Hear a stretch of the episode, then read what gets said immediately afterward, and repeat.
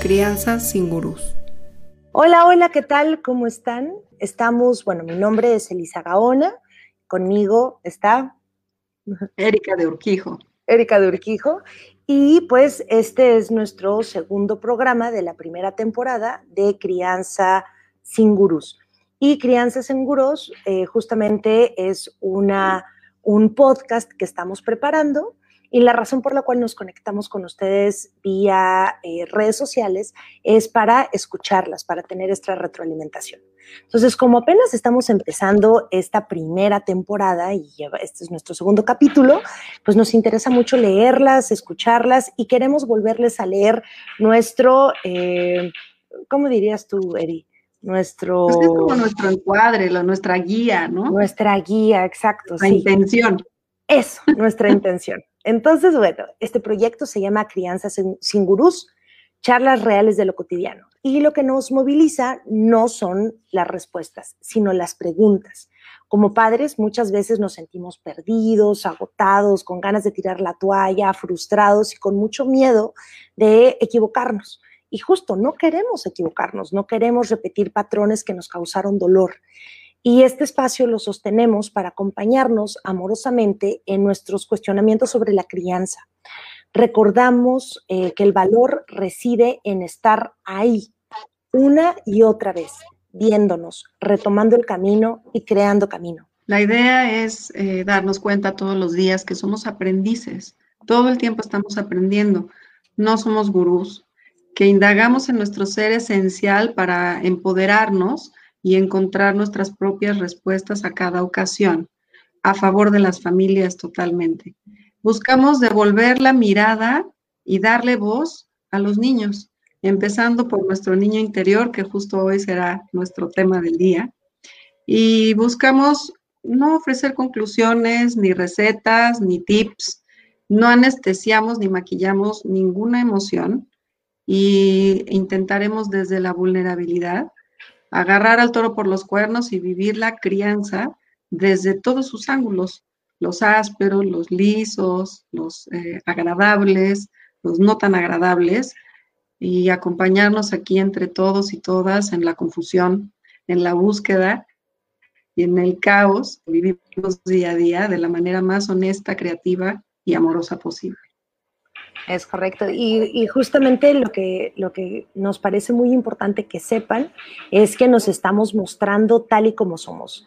Eh, como es Elisa, como es Erika, eh, porque no pretendemos convertirnos en las gurús de crianza ni para nada, ¿no? Sino más bien es un diálogo. Y hoy el tema de, el segundo tema de esta primera temporada es, eh, es criar a nuestro niño interior.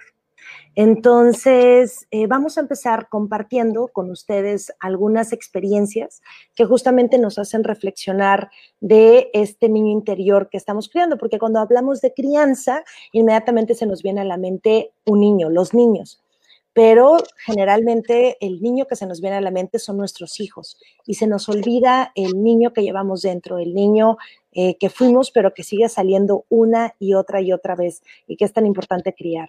Eh, entonces, le cedo la palabra a Erika para que nos comparta su, experiencia y, después vengo. Claro.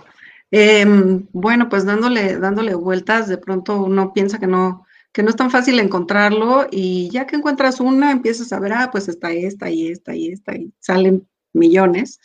Eh, y para empezar a clarificar un poquito este tema del, del niño interior, y qué tiene que ver en la crianza, pues justo creo que las experiencias lo pueden hacer más evidente. Y quiero compartirles eh, que hace no mucho tiempo, yo creo que tendrá un año más o menos esta, esta experiencia, la recuerdo muy bien y es muy para mí, pero esto no quiere decir que está pasando seguido. eh, en una ocasión yo había solicitado a mi hija que hiciera algo en particular porque si no hacía ella eso, entonces a pasar otra cosa, ¿no? Pasar me refiero como consecuencia de no hacer eso, pues, se iba a derramar algo, ¿no? Entonces, cuando me doy cuenta que ella no lo hizo así y que ya está en el caos de justo el derramaderío de cosas, Eh, es importante decir que, era un día que estaba haciendo, veo todo este caos, eh, me enojé, me molesté y, bueno, internamente estaba esta sensación de se lo dije, eh, justo lo que quería yo evitar y no lo estoy pudiendo evitar. y entonces me fui contra eso, ¿no? Y empecé a llamarle la atención. Y pues mi hija la tiene muy claras y tiene una respuesta que a mí me paraliza cada vez que me la dice. Y se me quedó mirando y me dijo, mamá, soy una niña. Ajá, entonces ya con esa frase me di cuenta que mi niña interior se puso mal, ¿no? Estaba yo queriendo decir, ¿y qué? Pero yo te lo dije, claramente te lo pedí, te lo expliqué, era para esto, que no sucediera, etcétera. Afortunadamente me di cuenta de eso y no solamente me di cuenta, sino me ayudó también mi esposo en ese momento, intervino y yo dije, bueno, con permiso me voy a retirar unos minutos eh, y me retiré, pero recuerdo estar subiendo las escaleras con un gran enojo. Internamente estaba yo eh, peleándome conmigo misma de decir, es que no quiero dejar de estar enojada, estoy súper enojada porque yo se lo dije, yo se lo pedí y tengo derecho de estar enojada. Y ahora, ¿qué hago con esta que quiere estar enojada, que no quiere desenojarse para nada y que, y que quiero bajar y defender mi caso y dejarla a ella en este lugar en falta, ¿no? Y yo quedar curada de curada Te lo dije, ¿no? ¿Y, ¿Y ella cómo estaba? Ella te dijo, mamá, soy una niña, y, estaba alterada o tranquila? No, ella, ella estaba muy tranquila, eh, diciéndome, pues sí, o sea, como un poco, pues es normal, ¿no? O sea, esto, esto que me está pasando es normal. Em, y, parte de, de, su tranquilidad y de la naturalidad de la respuesta fue la que a mí me, me hizo votar más, ¿no? Claro, porque si quizás ella me hubiera contestado enojada o me hubiera gritado, pues a mí me hubiera dado todas las herramientas para entonces yo irme sobre eso. Y aparte no me hablas así, y qué te pasa, ¿no? En este lugar. tu autoridad. Exacto, que nos permite estar en, este espacio de decir, pues soy la adulta y entonces me toca a mí marcar los límites y decir quién está bien y quién está mal, ¿no? Es, es, es terrible, digamos, este lugar que podemos a veces llegar a tener y, fue un día que me costó muchísimo trabajo venir a buenos términos con mi niña interior porque seguía siendo un súper berrinche terrible. Yo estaba muy enojada, muy enojada y no, no encontraba el formato como para, o sea, una vez que no pude dirigirlo hacia mi hija, como intervino también mi esposo, entonces internamente empecé a echársela a él, ¿no? Y cuando él hace estas cosas yo no me meto y no me gusta que se meta y, así, o sea, mi foco estaba todo hacia afuera, hacia afuera, pero había internamente también otra voz que me decía, cero, nada que ver, o sea, pero yo lo defendiendo, pero no. Exacto, ¿Eh? pero yo creo que justamente esa voz que te decía por dentro, no, se estás exagerando, era la que más querías acallar, así como de, ¿cómo que estoy exagerando? No, no estoy exagerando, yo tenía razón y nadie se puede meter en esto, porque esta es mi, batalla a ganar, ¿no? Claro, claro, claro. Y lo que se me hace tan, tan valioso también es lo que dices, porque em, pareciera que en, en, la sociedad en la que vivimos, o en la manera, en la cultura en la que crecimos, los niños son menos que nosotros como adultos. Y por lo tanto, eh, por el simple hecho de tener más edad o ser una autoridad, llámese papá, mamá, abuelo, abuela, ¿no? Maestra, ya solamente por eso tienes la verdad absoluta.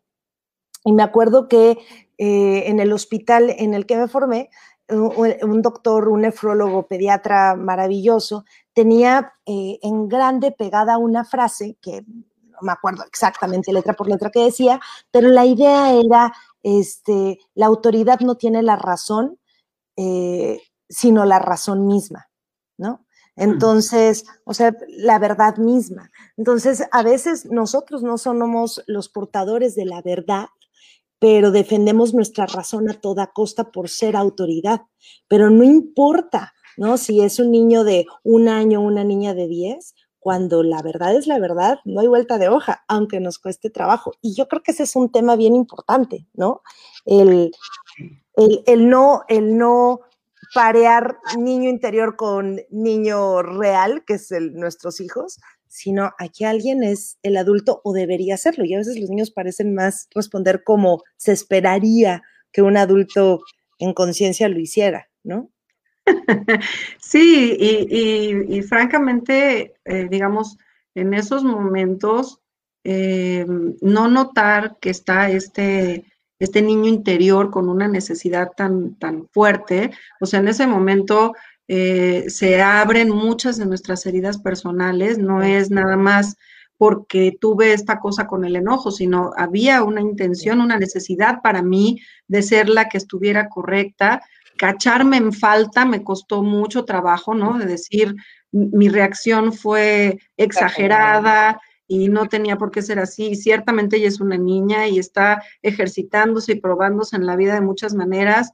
Y, y, y cuando llego además a esta conclusión de decir, bueno, ni aunque yo hubiera tenido razón, tenía derecho a hablarle como le hablé, ah. porque a mí no me hubiera gustado tampoco, pues entonces ahí es en donde como que queda uno desvestido, pero, pero el, interés de, lo que estamos conversando hoy, eh, Elisa y yo, y lo, lo platicábamos antes del programa, es justo el que podamos detectar cuándo se nos cuela este niño, porque a veces no nos damos cuenta y pensamos que, bueno, es que esta nunca me hace caso, es que se lo he dicho mil veces. O sea, tenemos unas formas muy contundentes de defender nuestro caso y de veras pensamos que estamos cargados de razón. Esta, esta parte que tú estás diciendo, pues sí es clarísimo, ¿no? La razón la tenía yo porque yo se lo pedí y ella no cumplió y entonces ya estuvo. O sea, no hay nada que dudar pero si no nos notamos ahí cómo, cómo se nos cuela y qué heridas toca y qué nos remueve, pues podemos convertirnos en unos tiranos, ¿no? O sea, ese niño puede acabar siendo un tirano y ejerciendo todo su control, porque como somos el adulto, ellos van a tener que acatar y que acabar escuchando y lo que se me hace más doloroso es dudar de sí mismos, ¿no? Claro, y, ahorita dijiste algo y, bueno, con esto eh, comparto en un momento más este, mi, experiencia, pero dijiste algo que creo que es el temor de muchos padres y, me incluyo, eh, el que nuestro hijo se vuelva un tirano el que nuestro hijo se vuelva un malcriado, el que nuestro hijo no tenga límites, ¿no? Y se te salga del guacal y entonces haga lo que sus chicharrones truenan y, uno se queda en la orilla.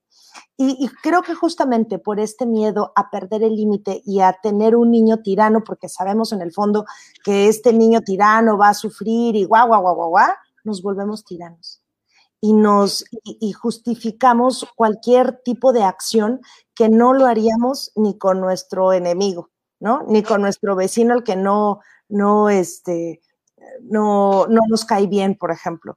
El vete, el, vete a tu cuarto, lo que tú decías, ¿no? Y vete a la esquina y guarda silencio. Y, y entonces ahora lo recoge, o sea, como que con esta furia de y que la disfrazamos de es que yo soy la autoridad y él me debe obediencia.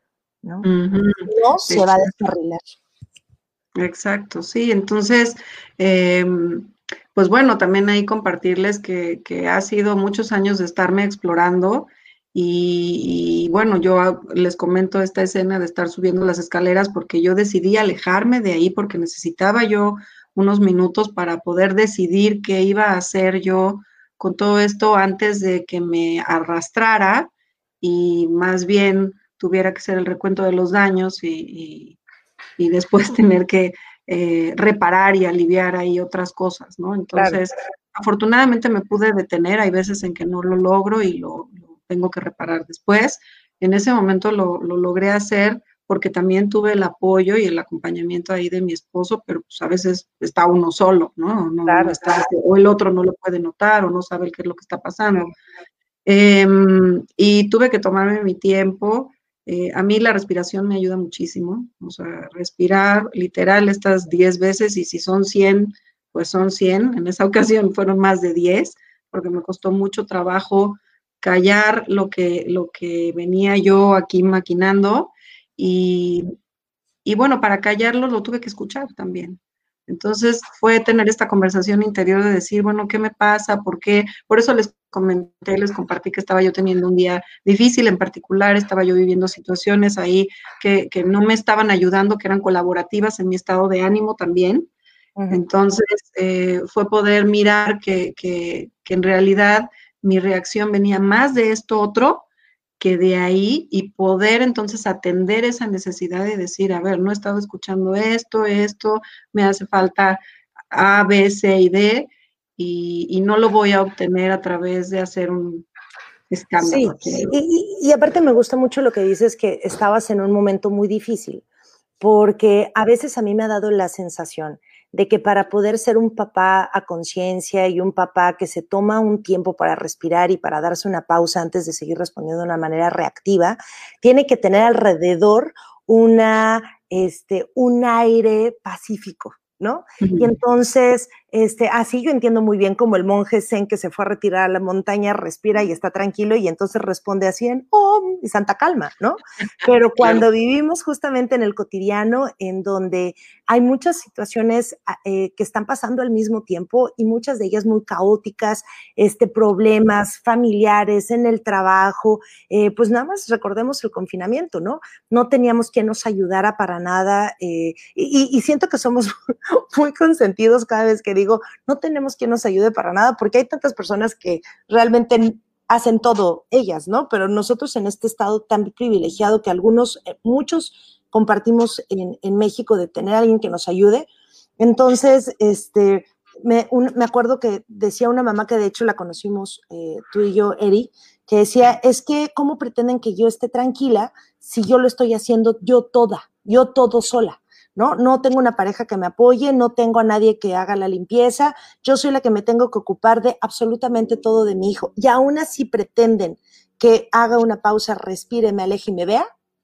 Y la respuesta es sí, ¿no? Que aquí incluso tengo muchísimas ganas de preguntarte, Eri, este, tú, tú, y ojo, no como receta de cocina, sino tú qué haces cuando ese volcán se desborda? O sea, cuando ya estás así, ¿no? En efervescencia y se desbordó, porque en esta situación pudiste subir las escaleras y respirar. Pero y cuando, cuando hace erupción el volcán, o, mejor, el huracán, porque me lo imagino más como nosotras como madres o como padres, como un huracán de ¡ah! ¿no? Porque cuántas veces no hemos querido agarrar al niño y yo estoy, ¿no? Y a veces sí lo hacemos y les gritamos y sucede. ¿Y qué pasa cuando sucede?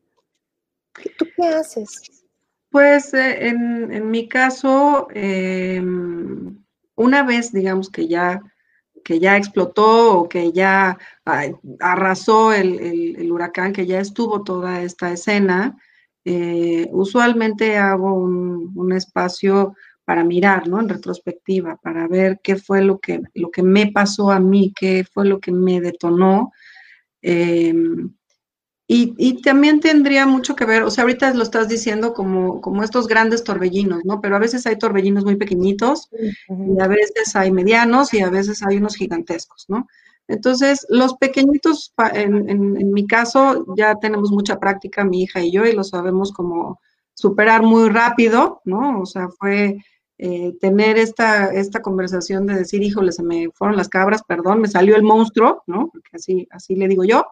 Eh, y ella me dice, sí, mamá, no inventes, ¿no? Y, bueno, hablamos un poco del tema y ya está.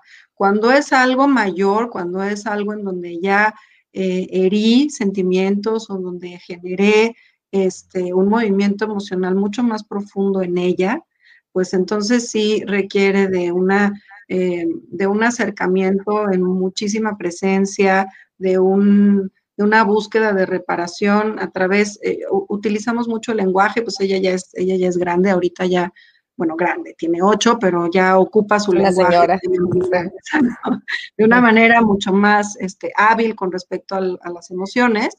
Entonces, eh, lo hablamos mucho y, y bueno, regreso además a, a, recordarle a ella todo el tiempo siempre tiene eh, el, valor en su voz para mí de decirme para, de decirme no, de decirme esto no está bien, O sea, no, no me monto yo en este lugar, porque, ojo, a veces, o sea, a mí al principio, yo me acercaba con ella a ofrecerle una disculpa y la disculpa eh, iba algo así, ¿no? Fíjate que me siento muy mal por lo que hice y lo lamento mucho y me duele muchísimo, pero es que cuando tú dices estas cosas, entonces a mí, ¿no? Bye con la disculpa, porque entonces ya otra vez en la, estoy... Exactamente. Entonces es un poco como, pues sí siento muy mal lo que hice, pero si tú no fueras como eres, pues entonces nada de esto hubiera pasado, ¿no?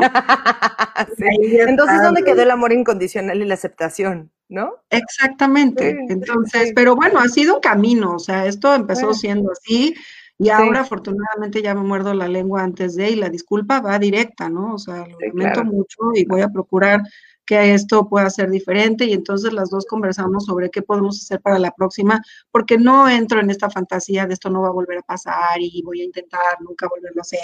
sí, porque eso no existe. Sí, no, existe. No. no.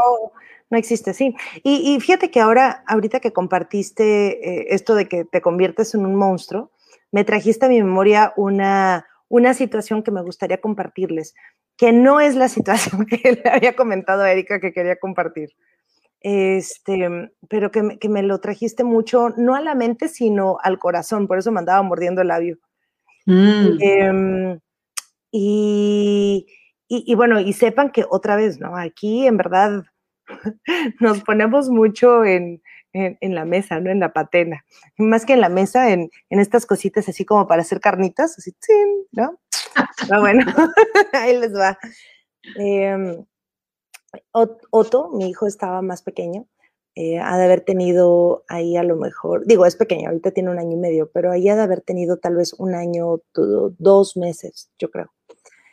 Y, y, estábamos en un momento en, bueno, yo he observado que cuando menos estoy con él, más, más me pide estar, pero me pide estar, ¿sabes? O sea, como de, de no dejarme ir a ningún lugar. Para mí, ahora lo he aprendido a identificar como una señal de no estás conectando, o sea, regresa, deja lo que estés haciendo, deja de poner tu agenda y, checa qué necesita. Pero ahí la verdad no estaba en eso. Entonces, em, no quiero maquillarlo, no quiero maquillarlo, lo voy a decir tal cual. Este, venga. Em, entonces, eh, Otto estaba detrás de mí por todos lados en la casa y yo tenía que ir al baño, me urgía ir al baño, tenía que ir al baño, pero él quería estar colgado como koala de mí y no nada más colgado, sino tomando chichi y me urgía un espacio, mini espacio de privacidad para ir al baño. Mm. Y entonces eh, eh, lo, me lo descolgué, lo separé lo puse al lado y le grité y le dije, necesito un tiempo, voy a ir al baño. Ya, quédate al lado. Y me fui y me senté al, baño y cuando lo vi, vi una cara que, ay, hasta ahorita me, me da tanta tristeza, ¿no? Porque vi, vi una cara de, ¿sabes? Como de miedo, entre miedo, sorpresa y, y, y entonces, ¿qué hago? ¿Sabes? Uh tipo de cara. Sí. Y, y, aparte conectó con un sentimiento que, que, yo traía en mi niña, ¿no? Mm. Que, que, que, muy seguramente lo viví de chamaca, de niña también. Eh, y, y me conecté en ese mismo instante. Y entonces me paré, lo abracé y me puse a llorar. Mm. Él se pegó al pecho yo digo que cuando los niños ahí se pegan al pecho es como para decir, tranquis, mami, yo, o sea, así como a mí el pecho me calma, te doy pecho a ti para que tú también te sientas en calma. Y lloré, lloré, lloré y le dije, discúlpame, me, me apretaste todos los botones, pero no eres tú, literal soy yo. Y lo que viví o no viví cuando era más pequeña, mm. aquí estoy contigo, ¿no? Y después de que tomó pecho, se paró y se fue. ¿No? Entonces se paró y se fue tranquilo, ¿sabes? Así como, listo, gracias, un bon. Y, y, a lo que voy es, ahí aprendí, te digo, porque a veces uno siente que cuando son pequeñitos, eh, uno no puede hablar porque no, no tienen esta verbalidad como lo tiene ahora Uma para responderte y decirte, ¿no? Pero, pero realmente es que los niños, incluso de menos edad, entienden muy bien cuando nosotros les hablamos desde el corazón, no desde una fórmula prehecha. Y decirles tal cual, o sea, me, me salió el monstruo que llevo dentro, pero no porque tú lo hayas detonado, o sea, no porque tú seas la causa, sino porque algo recibió, deja de recibir, y ahí está. Entonces, y cuando los niños lo escuchan, responden también, de tal forma que, bueno, porque también es práctica, práctica, error, práctica, observarte, práctica, ¿no? Nuevamente. Este, hay momentos en los que otra vez, ¿no? Me siento ¡ah! desbordada y observo que cuando hablo con mi hijo y le digo tal cual, necesito un tiempo para mí, voy a estar aquí al lado contigo, porque me quedé pensando de que sí es cierto, no siempre está mi esposo, necesito un tiempo para mí. Otto responde y juega al lado de mí un ratito. No te doy a decir que tres horas, ¿no? Que me encantaría decir tres horas. Pero juega al lado de mí un rato. Entonces los, los niños responden muy bien. Y ahí es otra vez, ¿no? La niña, mi niña interior, que se sintió desbordada, porque a veces decimos los niños em, o los bebés de alta demanda. No, no, no, no hay una alta demanda. Es más bien nosotros que nos cuesta trabajo darnos. Y, ya.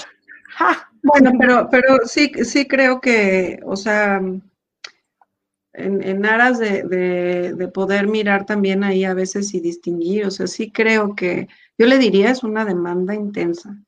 O sea, no sé si es alta o baja, pero, pero sí creo que es una demanda intensa y es la naturaleza de las necesidades de un bebé, o sea, no, no, no es así como, ay, a mí nadie me explicó, no, bueno, eso sí, eso sí nos la sabemos, pues, pero no, a veces yo creo que por lo menos a mí me pasó, yo no me conocía ante eso, o sea, uno cree que con el amor lo vamos a resolver todo.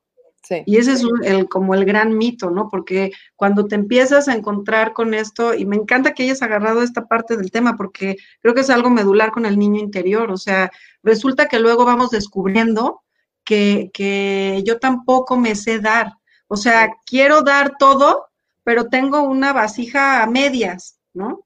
Y entonces, cuando ya me desbordo, es porque mi vasija está a medias, no tengo ya de dónde dar, es más, a veces están vacías, pero no me sé dar a mí tampoco. O sea, soy esta niña que desde antes tampoco recibía lo mejor esta parte, y entonces yo hoy tampoco me la sé proveer, estoy intentando proveerle todo a mi hija y darle, y que ella nunca se sienta como yo me sentí, pero no tengo de dónde dárselo, ¿no? Y entonces luego acabamos dos niñas peleándonos por ese espacio, ¿no? Esto que tú dijiste de decir, pues yo también quiero ir al baño y tengo derecho, ¿no? Es como, y sí, pues yo quiero chichi y también tengo derecho, ¿no? Entonces nos volvemos dos niños ahí, uno luchando uno contra el otro. Y justo es lo que dice Ana Lucía de Bedoya, ¿no? Que dice, me identifiqué contigo, pero mi reacción fue porque me mordió mientras le daba pecho, me salió ese monstruo. Entonces, va de nuez, o sea, el niño pide lo que necesite y si no lo estamos dando, lo exige. Y si es necesario exigirlo a mordidas, lo va a hacer, ¿no? Porque su intención no es lastimarnos como madres y, ay, me mordió porque es bien mala onda y me quiere, me quiere hacer daño, sino porque es la manera, el lenguaje, las herramientas que tiene para pedir lo que lo que, lo que necesita. Y es eso, ¿no? O sea, los niños finalmente, y creo que eso también a veces está un poco trastocado en nuestra mente o en la manera en cómo lo concebimos. O sea, el flujo de la petición va hacia abajo. Es decir, bueno, así es como, como lo veo, ¿no? Los padres somos los que damos a nuestros hijos.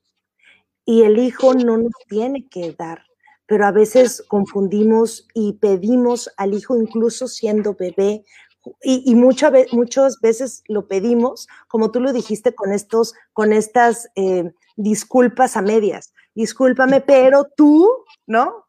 Entonces se vuelve como si fuera un círculo en donde realmente lo único que tiene que bajar, porque el niño tiene todo el derecho de recibir todo lo que necesita porque sus demandas son necesarias. Ahora, ¿qué pasa con, con los pedidos o las demandas desplazadas? ¿No? Cuando tal vez este, son más grandes, eh, digo, yo no he llegado a ese punto con mi hijo, pero lo he visto con otros, eh, con otros niños que es, eh, dame el helado, dame el helado, dame el helado, o quiero el juguete, quiero el juguete. Muy seguramente lo que el niño quiere no es ni el helado ni el juguete, es un pedido desplazado. Lo que realmente quiere el niño es a nosotros, a su mamá, a su papá, a su presencia. Pero es muy sencillo, tal vez como padres, decir, ahorita estoy ocupado, ten y damos algo de comer, o ten el juguete, o ten para que no llores. Y entonces el niño empieza a asociar el pido y para que me dé algo, lo pido a través de un objeto que es el pedido desplazado. ¿Te gustaría andar más en esto? Pues me gustaría conectarlo con lo que estás diciendo, como con esta parte de, eh, por eso es tan importante conocer a nuestro niño interior, porque en general lo que hacemos en la crianza con nuestros hijos son nuestros propios pedidos desplazados. O sea, como no, como no tuve yo esto otro, o no lo estoy teniendo ahorita y es algo que sigo yo buscando desde tiempo atrás sin darme cuenta, o sea, muchas veces un pedido desplazado viene porque, porque ni siquiera yo sé en realidad bien qué es lo que necesito no me doy cuenta. O sea, el niño está como en esta efervescencia y sabe que algo no checa, pero no sabe qué es. Y entonces quiere la chichi, quiere el juguete, quiere al amigo. Claro. Quiere la quién sabe qué, ya se desborda y ya chilla. Y lo mismo nos pasa a nosotros como adultos, o sea, veamos, eso que llamamos berrinches en nuestros hijos, nosotros los hacemos tiro por viaje, pero pues ya les ponemos nombres más sofisticados, entonces los ponemos en este mundo en donde sí se vale, ¿no? Aparentemente, pero a veces ni siquiera nosotros sabemos qué es lo que ocupamos, qué necesitamos y entonces a lo mejor esta, esta mm, o sea, para mí esta, este episodio que los compartí el día de hoy tenía también mucho de, de, de si yo ya sé que estoy pasando por algo duro, mm, eh, tengo que tener más cuidado de no echárselo a mi hija y ya se lo eché, ¿no? Entonces me estaba yo como colocando en ese lugar de falta de, no lo previste antes y ya caíste acá y ya llegaste a este lugar, etcétera. Pero en un discurso que solo estaba alimentando la imposibilidad, porque ni, en vez de decir, bueno, para y a ver qué necesitas y, y chécalo y, y otórgatelo, pues me estaba yo señale y señale más, ¿no? Entonces, efectivamente, o sea, estoy tratando de que mi hija me dé algo, ¿no? Que en este caso era, no hagas esto y cuida esto para que yo no me enoje porque hoy estoy como como polvorita, este, en realidad la que se lo tendría que haber dado fui yo. claro, por supuesto. Sí, sí, sí. Y aquí de hecho dice Val Espinosa, ¿no? Y es tu niño más el del marido. Y es lo que muchas veces, eh, es muchas veces lo que acaba sucediendo. Los, somos dos niños tratando de criar a otro niño. Entonces, eso lo vuelve todavía más complejo más complejo. Y, ahora, nuevamente, hacia dónde queremos caminar. Ya está todo perdido porque somos dos niños criando otro niño. Ah, porque tu hijo. No, sino es, es darnos ese espacio de autocuidado y sobre todo darnos ese espacio. Yo creo que antes del autocuidado, Eri, es reconocer lo que tenemos, ¿no? ¿Cómo estamos? Porque si no sabemos cómo estamos, ¿cómo nos vamos a procurar algo? Si no sé que tengo sed, ¿cómo voy a ir a buscar agua? primero tengo que identificar esa sed, ¿no? Exactamente, pero ni cuenta nos damos, o sea, a veces, eh, no a veces, yo diría que la mayoría del tiempo ya hemos normalizado un malestar que ya ni nos enteramos que ahí está y entonces vamos como depositándoselos a, a, los demás, ¿no? Pero, pero bueno, parte, parte de la propuesta eh, de esta crianza sin gurús, pues digo, es, eh, es estar haciendo estas reflexiones en conjunto, pero permitir que, surjan nuestras propias preguntas en torno a, los temas que vamos trayendo. Y, bueno, más que, eh, digamos, como sancionar o censurar a ese niño que llevamos dentro, pues permitirle también salir y, sacar sus propias preguntas, ¿no? Porque ahorita, ahorita veía, ¿no? Por ejemplo, eh, y es tu niño más el del marido eh, exacto, o sea, no, porque de pronto es así como, bueno, y entonces ahora yo también qué hago con el niño de mi marido, ¿no? Y él qué hace con mi niña. Y, bueno, pues si no nos podemos hacer cargo del nuestro, ya hasta creemos que nos estamos pudiendo hacer cargo del otro, ¿no? En realidad, déjenme decirles que cuando nos hacemos cargo del niño de otro, es porque creemos que no le podemos, no nos podemos hacer cargo del nuestro y entonces mejor me encargo del de enfrente, que se antoja más fácil que hacerme cargo del mío, ¿no? Claro. Entonces, eh, pues más bien ahí ver justo qué es lo que, qué es lo que nos mueve a nosotros y cómo acercarnos a nuestro propio niño interior, lo conocemos, sabemos que está ahí, nos damos cuenta, o todo el tiempo estamos tratando de justificarnos y decir, no, yo era la que tenía la razón porque mi hijo hizo quién sabe qué, y, y, bueno, a mí, a mí me gusta mucho luego esta frase que, que me dicen a veces en el consultorio mis pacientes, ¿no? Me pasa, no a veces, me pasa bastante seguido que me dicen, me hubiera gustado que tú estuvieras ahí a ver si de veras, ¿no?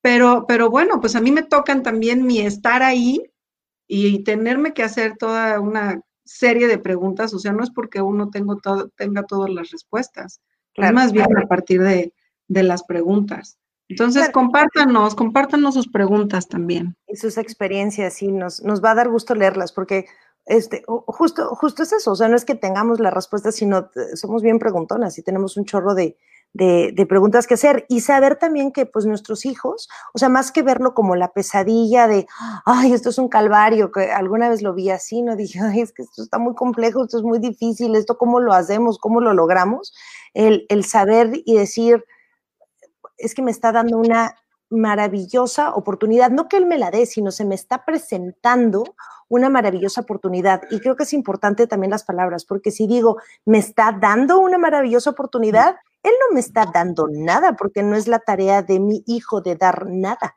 ¿no? Sino más bien se está presentando esta oportunidad para, a través de mi hijo para yo observarme y espero, este, y espero poderla atender. Este, dice, em, ¿quieres tú leer, eh, Eli? Eli, ¿Erika? Sí, dice Ana Lucía, eso, normalizar nuestro malestar, ¿hasta cuándo? Hoy, qué fantástica pregunta, ¿hasta cuándo? ¿Cuándo nos vamos a poner el límite? ¿Cuándo vamos a decir, ya estuvo, amorcito para mí, y qué implica darme amor y qué necesito?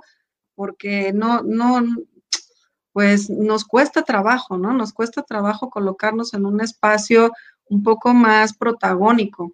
Sí, sí, sí, sí, definitivamente. ¿Quién más? A ver, Elizabeth dice, ¿cómo manejarlo cuando indirectamente lo transmites? Tuve una pequeña discusión con mi marido y sí estaba más enojada, más por la reacción que por la situación.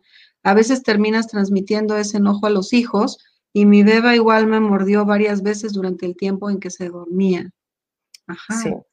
Sí, sí, es que, sí, justo. Y, algo que me parece lindísimo que dice Elizabeth es cómo ella se está percatando, cómo se está dando cuenta justamente de cómo, eh, cómo esta emoción se vive, se mama, se, se emana, ¿no? Y, y cómo, cómo, los niños reaccionan ante lo que nosotros sentimos. Que, ojo, no significa que seamos, este, ay, ¿cómo ponerlo? Las culpables de la desgracia del niño, ¿no? Porque a veces se malinterpreta justamente por ahí, entonces decimos, ¡Ah! ¿no? Y sobre todo al principio, ay, este, bueno, al principio yo creo que siempre, ¿no? Ay, no tengo leche y además estoy triste porque no tengo leche y además mi tristeza lo está lastimando, no soy buena madre por todos lados y no va por ahí, ¿no? Es más bien este, observarnos y darnos cuenta cómo, cómo nuestros hijos reaccionan ante nosotros y hablarlo, o sea, hablarlo, reconocerlo y muchas veces nada más con reconocerlo ya es muchísimo ¿no? y, y, creo que también, o sea, en este, en esta tónica que estamos en este programa de las preguntas, ahorita eh, esta pregunta me hacía recordar una anécdota que leí una vez a un maestro y entonces él decía que cuando era niño veía a sus padres pelear y, que era un enojo que a veces podían sostener hasta por tres días, ¿no? Entonces dice que él de niño se preguntaba, ¿cómo le hacen? ¿Cómo le hacen para estar enojados tanto, tiempo? ¿no? Entonces, el tema aquí también a veces es, o sea, tuve un problema con alguien más y a veces lo que yo me pregunto es, bueno, ¿y de veras voy a embarrar toda mi vida, no nada más el amamantar a mi bebé o, lo que voy a hacer ahorita, ¿no? Toda mi vida, por tres días o por lo que quieran, o por media hora, por una hora, o por dos días, o por tres semanas, dependiendo del, enojo. Voy a embarrar toda mi vida de este enojo porque el tema es que esto me lo estoy haciendo yo, ¿no? y, y me he dado cuenta en esta reflexión a veces que digo, ¿cuál es el sentido de seguir enojada? Ah, pues porque creo que así entonces le voy a dar una lección al otro. Y si me ve lo suficientemente enojada y azotando las puertas y contestándole mal a mi hija y, y, entonces cuando me contesto estas cosas, ahí es cuando ves lo, lo absurdo de la situación. Pero tenemos esta inercia de sostenerlo pensando que eso lo va como a resolver o le va a mandar un mensaje al otro, o si se me quita el enojo, el otro va a pensar que todo está bien y pues qué le pasa, no mínimo que sufra, ¿no? El látigo de mi desprecio, pero el tema es que es un veneno que nos tomamos nosotros. Exacto, exacto, era lo, justo, justo lo que te iba a decir, es, es el enojo es, es, es un veneno, que nos damos a nosotros mismos, ¿no? Y, me encanta porque aquí salen todas las experiencias. Ah, hay un, hay un cuentillo que relata Anthony de Melo en un librito que tiene que, que son dos monjes que van caminando, dos monjes budistas que van caminando y llegan al borde de un lago y en el lago ven que está una chica este, ahogándose, ¿no? Y entonces este, entra el monje, este, saca a la chica y la carga, o sea, nada, la ayuda a atravesar el lago, la carga, este, y, ya, la, vuelve a dejar del otro lado. La verdad es que creo que ni siquiera se estaba ahogando, nada más necesitaba atravesar, atravesar el lago, creo. Y bueno, y el caso es que la carga y la pasa. Y el otro monje, eh, bueno, em, siguen caminando, se despide este monje de la chica, siguen caminando, y el monje, el, el otro monje le dice, oye, este, cargaste a la chica.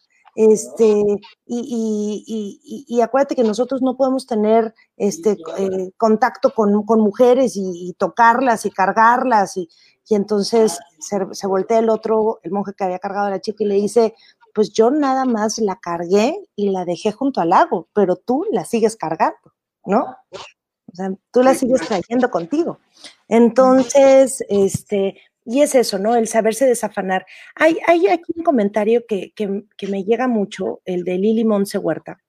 Mm. Gracias por, por, compartirlo, Lee, que dice, ¿cómo sacar de la mente de mi hijo la conexión mala o fea hacia mis hijos? A sus ojos soy una bruja, una mala mamá. Por no saber criar a mis bebés, mis emociones están destruyendo a mis hijos. Híjole, Lee, me pongo en tus zapatos y ha de ser una emoción, un sentimiento muy doloroso pero, pero creo que, mm, ¿cómo decir? No hay nada escrito en piedra para empezar y, tal vez es, es, lo que tú crees que tus hijos piensan de ti, pero realmente creo que hay un trasfondo, hay algo más. No sé, Eri, si quieras ahondar en esto. Pues, o sea, yo creo que aquí, eh, lo que, lo que eh, muestras es seguramente algo con, mucho dolor, con profundo dolor. Eh, y a mí lo que me hace preguntarme es eh, qué pasará con la conexión que tienes con, con, tus pequeños, ¿no? ¿Cómo te sientes tú ahí con eso? Porque, bueno, sin duda muchas veces vamos a ser los malos del cuento y no precisamente nada más cuando sí de veras somos los malos del cuento, eh, como esta escena que decía yo que pues regañé a mi hija y etcétera, y ahí ella no tenía nada que ver en el ajo, pero a veces nos va a tocar como un poco este rol de ser los malos del cuento, pero lo interesante es que tú lo crees así y que tú crees que tus emociones están destruyendo a tus hijos, eh, habría que ver ahí, pues, que, por, qué, por qué ves esto así y qué pasa con, con lo que tú miras de la conexión que tienes con ellos, ¿no? Ajá, y justo, o sea, observar, digo, hombre, sin afán de dar una respuesta, ¿no? Una solución, este, porque una, una simple solución ante algo muy seguramente más complejo, pero saber que mientras estamos vivos siempre hay una oportunidad y creo que aquí lo más valioso, Lee, es que ya te observaste. O sea, que ya te diste cuenta que algo está sucediendo que está lastimando a tus hijos. Si algo está sucediendo en ti, que está lastimando a tus hijos. Entonces, ¿qué es lo que puedes o podemos hacer todos los que estamos en ese mismo territorio? Acompañarnos, acompañarnos, ya observamos acompañarnos para seguir indagando y descubriendo cómo podemos lastimar menos a nuestros hijos, ¿no? Porque igual es una ilusión decir, nunca los voy a lastimar, lastimarlos menos y si sucede, podernos detener y parar.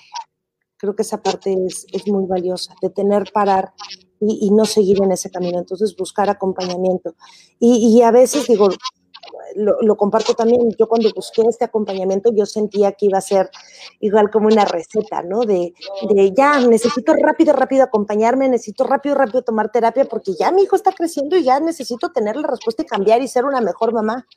Y, y lo que vi fue eso, ¿no? O sea, que no, que no es que ya tome terapia y como comprar algo, ¿no? Ay, compro un cepillo y ¡wow! Ya, aquí está para resuelto, ajá, no, es el acompañamiento es justamente eso, un acompañamiento para tal vez ver lo que no estamos viendo, porque el camino de la sanación del niño interior es un camino muy solitario, por, es un camino, una puerta, como dice una amiga querida, muy estrecho, muy estrecha la puerta, en donde solo cabe una persona y esa persona que cabe somos cada uno de nosotros.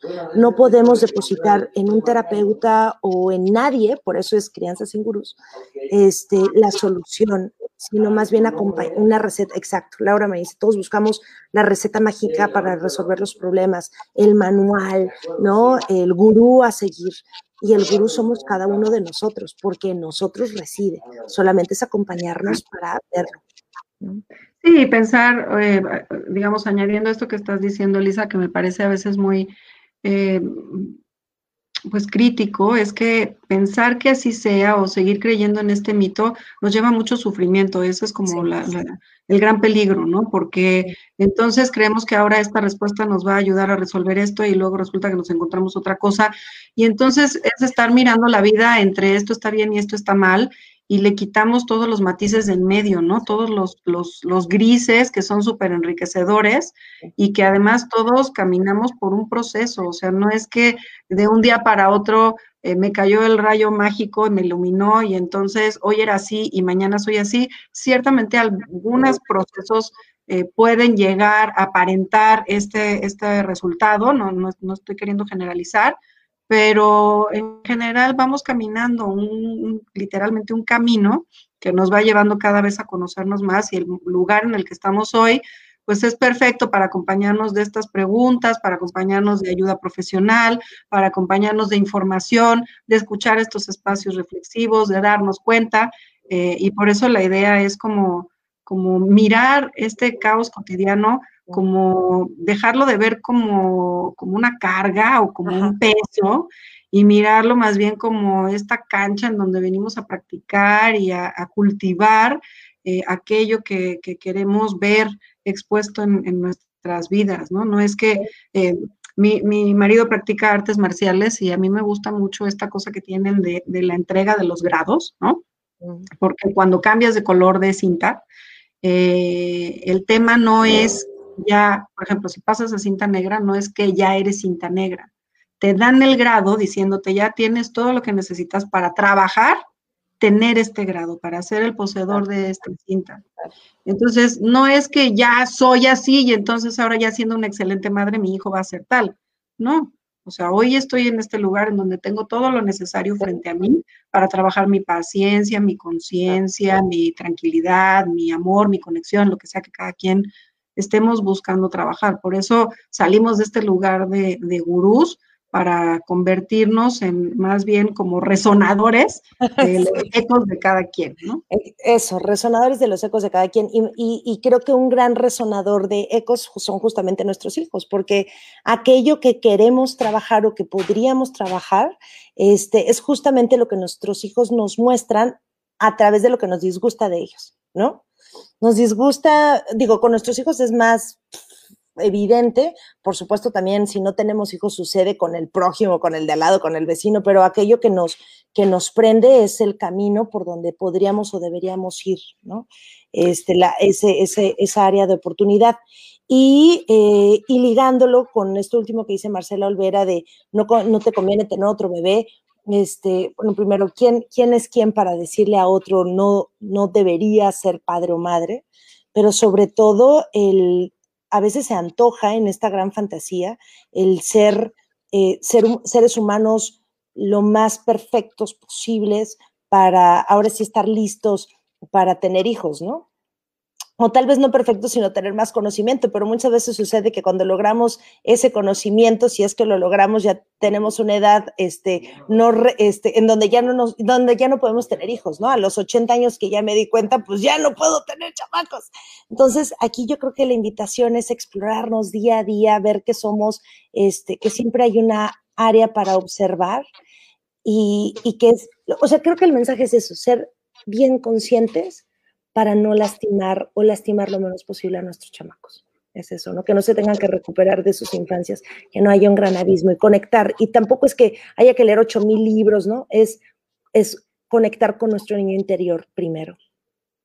Claro, o sea, tener la posibilidad de sanarnos para entonces poderles transmitir eh, una mirada mucho más sana. O sea, no podemos reflejar algo que nosotros no vemos. Si yo veo esta sanidad en mí, o no veo esta claridad, o no veo esta abundancia, o no veo, no sé, lo que cada quien quiera mirar, pues difícilmente la voy a poder transmitir. Entonces, si en teoría yo quiero eh, pues esta mirada hacia ellos, pues tendríamos que primero lograrla nosotros, ¿no? ¿no? No, Es muy difícil dar este discurso de, mira, yo no lo logré, pero tú, tú tienes todo para poder, pues cuál todo si ni siquiera tenemos el modelo a seguir, ¿no? O sea, no, no, en realidad ellos no van a poder abordar una mirada diferente si nosotros no empezamos por nosotros.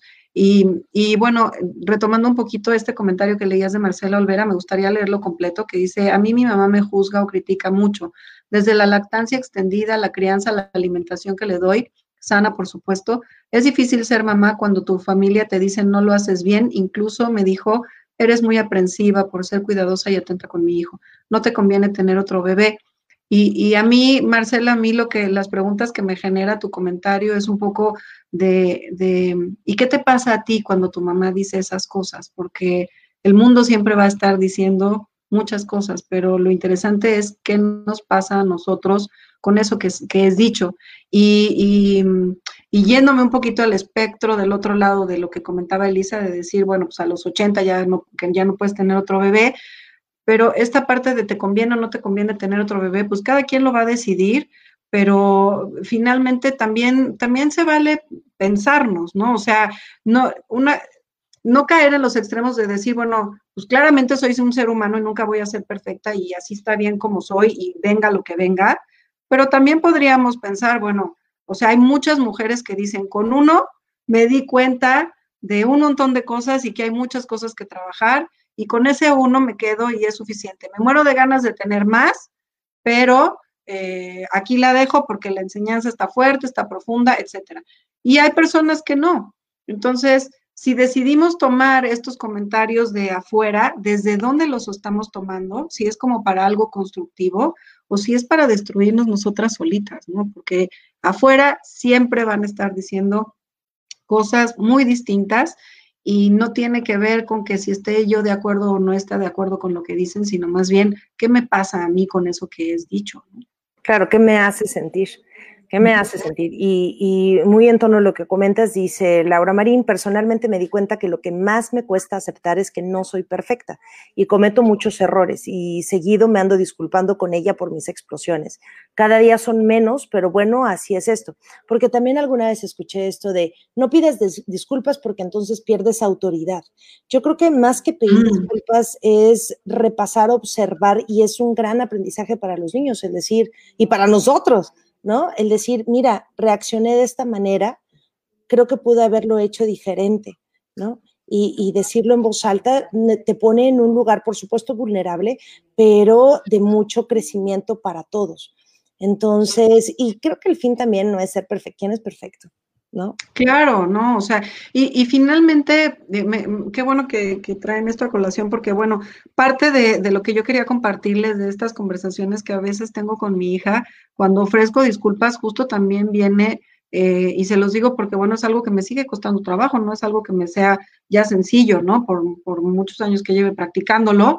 Eh, el tema de sentarme, a veces no solo cuando pides disculpas, sino cuando en algún momento que siente uno propicio, el sentarte a preguntarle, ¿qué necesitas de mí? ¿Qué crees que yo podría hacer diferente? Eh, ¿cómo, ¿Cómo me ves? Eh, ¿Crees que hay algo que yo podría hacer distinto? ¿Te gusta tu vida? ¿Qué sientes que te podría eh, venir mejor? Y, ahí sí, como, como decías tú, Elisa, independientemente de la edad, hay muchas cosas que ellos nos pueden responder. Eh, incluso si son bebés, no es que vas a hacer la pregunta así tal cual, pero cuando uno está atento a mirarlos de veras a ellos sin este filtro que nosotros le ponemos de nuestras cosas, podemos ir detectando lo que en verdad ellos eh, solicitan. Y esta apertura a ellos les genera, más que desconfianza, les genera confianza. No es que me esté quitando yo de mi lugar, simplemente que estoy dispuesta a escuchar que, que el amor o sea, preguntarte cómo te llega a ti el amor, cómo, cómo te enteras tú de que estoy, que yo te estoy intentando comunicar, si, si te llega desde tu propio filtro, porque no todos leemos los mensajes de la misma manera, ¿no? Hay gente que le gusta más que la papachen, hay gente que le gusta que le digan, hay gente, todos somos distintos. Entonces, si yo soy súper apapachona y quiero estar abrazando y cargando a mi hija y ella es un poco más como así, pues va a decir, ahora sí como dice la frase, ¿no? Me cargas con tu aprecio. Entonces, hazte para allá y a lo mejor ella en vez de sentir que la amo muchísimo, va a sentir que soy súper invasiva. Entonces, vale la pena tener estas francas conversaciones, pero ojo, ahí sí tenemos que estar bien alertas de nuestro niño interior, porque si voy con todas mis heridas expuestas y me dice, ay, mamá, pues fíjate que la mera verdad últimamente has estado así como guácala y no me divierto para nada, o a veces estos, a veces ni les preguntamos y estos francos comentarios que llegan, bueno, a mí me ha pasado, ¿no? Que llegan y, te dicen, pues la verdad, mamá, me gusta más la mamá de mi amiga X, porque con ella no sé qué y no sé qué, ¿no? Entonces, si uno lo toma desde la herida, ah, pues a ver, a ver si a ella le van a hacer estas cosas que yo te hago aquí, o yo qué sé, nos defendemos, ¿no? sí, claro. Sí, sí, niño con niño. lo que hay ahí, exacto. Claro, claro, que, que justo, eh, digo, ahorita me acordé de dos cosas, pero bueno, tres. Una en particular, eh, el saber que, que amar al otro es, es, no como nosotros creemos que necesita ser amado, sino como el otro necesita que lo amen. Y, y pues por eso cada niño es diferente, cada persona es diferente, y incluso los, los hermanos de una misma familia necesitan cosas distintas. Y a veces uno como papá cree que nuestro hijo necesita tal o cual cosa y es todo lo contrario o lo opuesto. Y me acordé mucho de, este, comentar dos cosas, de cuando me compartiste que le hiciste a, a tu hija este camino de hadas, súper bonito, ¿te acuerdas? Sí, sí, el cumpleaños de mi hija. El cumpleaños de mi hija, ¿lo quieres compartir? Sí, bueno, les cuento muy rápido. Yo creo que fue en su cumpleaños número cuatro, más o menos, por ahí así. Entonces eh, encontré unas manualidades divinas de unas lámparas de hadas. Y, bueno, digo manualidades porque me tardé un ratote en hacerlas. Hice 11 de estas lámparas, le dediqué muchísimo, estaba yo súper emocionada. Aparte de esto, hice una grabación y como que hice todo un montaje en la noche para que su cuarto pareciera un bosque con hadas y le hice una grabación ahí como de un tipo cuento. Y bueno, pues llegó el día del cumpleaños y llegó el momento de llevarla a su cuarto y a su cuento de hadas. Y bueno, no gritó del susto porque trató de ser muy protocolaria, pero sí se asustó muchísimo con lo que le hice y lloró. Y la que sí quería salir corriendo de ahí era yo. Claro. Ahora déjenme decirles algo súper, súper interesante, algo que pasó. O sea, yo traté de, de contener lo mío y de resolver lo mío y de decir, pues bueno, a ella le generó miedo y, está bien. Y algo de eso de todas maneras se me coló y mi hija lo detectó y al día siguiente en la mañana ella se despertó y me pidió que le volviera a recrear lo mismo que había recreado yo en la noche, pero ahí, por ejemplo, yo entendí que ella lo estaba haciendo para mí, no lo estaba haciendo para ella. Entonces ahí era como tener un poco de cuidado de saber que pues ella no tenía que hacerse cargo de mi niña herida que dijo, ay, pero todo el tiempo que le dediqué y yo quería que fueras feliz y que te sorprendieras y etcétera. Eh, y bueno, ahí lo tuve que manejar con, con mucho cuidado para que, para que ella no se tuviera que hacer cargo de lo que no le tocaba. ¿no? Claro, y, justo eh, ahorita que acabas de decir esto de que ella no tuviera que hacerse cargo de lo que no le tocaba, creo que va muy en pie a lo que igual nos comparte Marcela, ¿no? Que dice, me hace sentir mal, triste y preguntarme, ¿en serio lo hago mal? Me esmero, me dedico y le doy un entorno sano a mi hijo. Ahora tengo una terapia psicológica y estoy trabajando a mi niña interior y entendiendo también a mi mamá, pero mi comentario es en referencia a que es muy triste que la familia es quien juzga, quien hace comentarios negativos, incluso a nuestros propios hijos. Y, aquí está justo lo, que, lo último que tú dijiste, ¿no? O sea, em, el, cuestionarnos eh, qué es lo que realmente me está lastimando, por qué me está lastimando, ¿Qué, a quién estoy queriendo complacer, ¿no? Eh, y, no es que sea bueno o malo, o sea, finalmente es, un camino. Y creo que también, bueno, aunque sea, aplica mucho para mí de lo que estoy aprendiendo, es em, eh, cómo todo esto de la maternidad, paternidad, este, es tan dinámico. A veces creemos que ya llegamos a un punto en donde lo dominamos y luego llega eh, otra, otra visión y lo que nos sostiene es preguntarnos, preguntarnos y preguntarle al otro qué necesitas, cómo te puedo apoyar y sintonizarnos. En el momento, en la medida en la que conectamos, podemos eh, sentir qué necesita, sobre todo nuestro hijo, ¿no? O el otro. Y, lo cuelo con un ejemplo muy cotidiano, el chupón.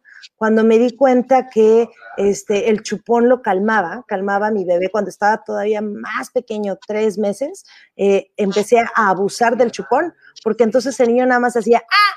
Y como yo ya sabía que lo calmaba, ¿no? le metí el chupón, sin siquiera preguntarme qué era lo que sentía o necesitaba. Tenía frío, tenía hambre, quería que lo cargara, este, a lo mejor nada más tenía calor, pero yo ya le había metido un chupón porque era lo que funcionaba. Y eso es lo que a veces pasa con nosotros y eh, con nuestros hijos en cualquier edad.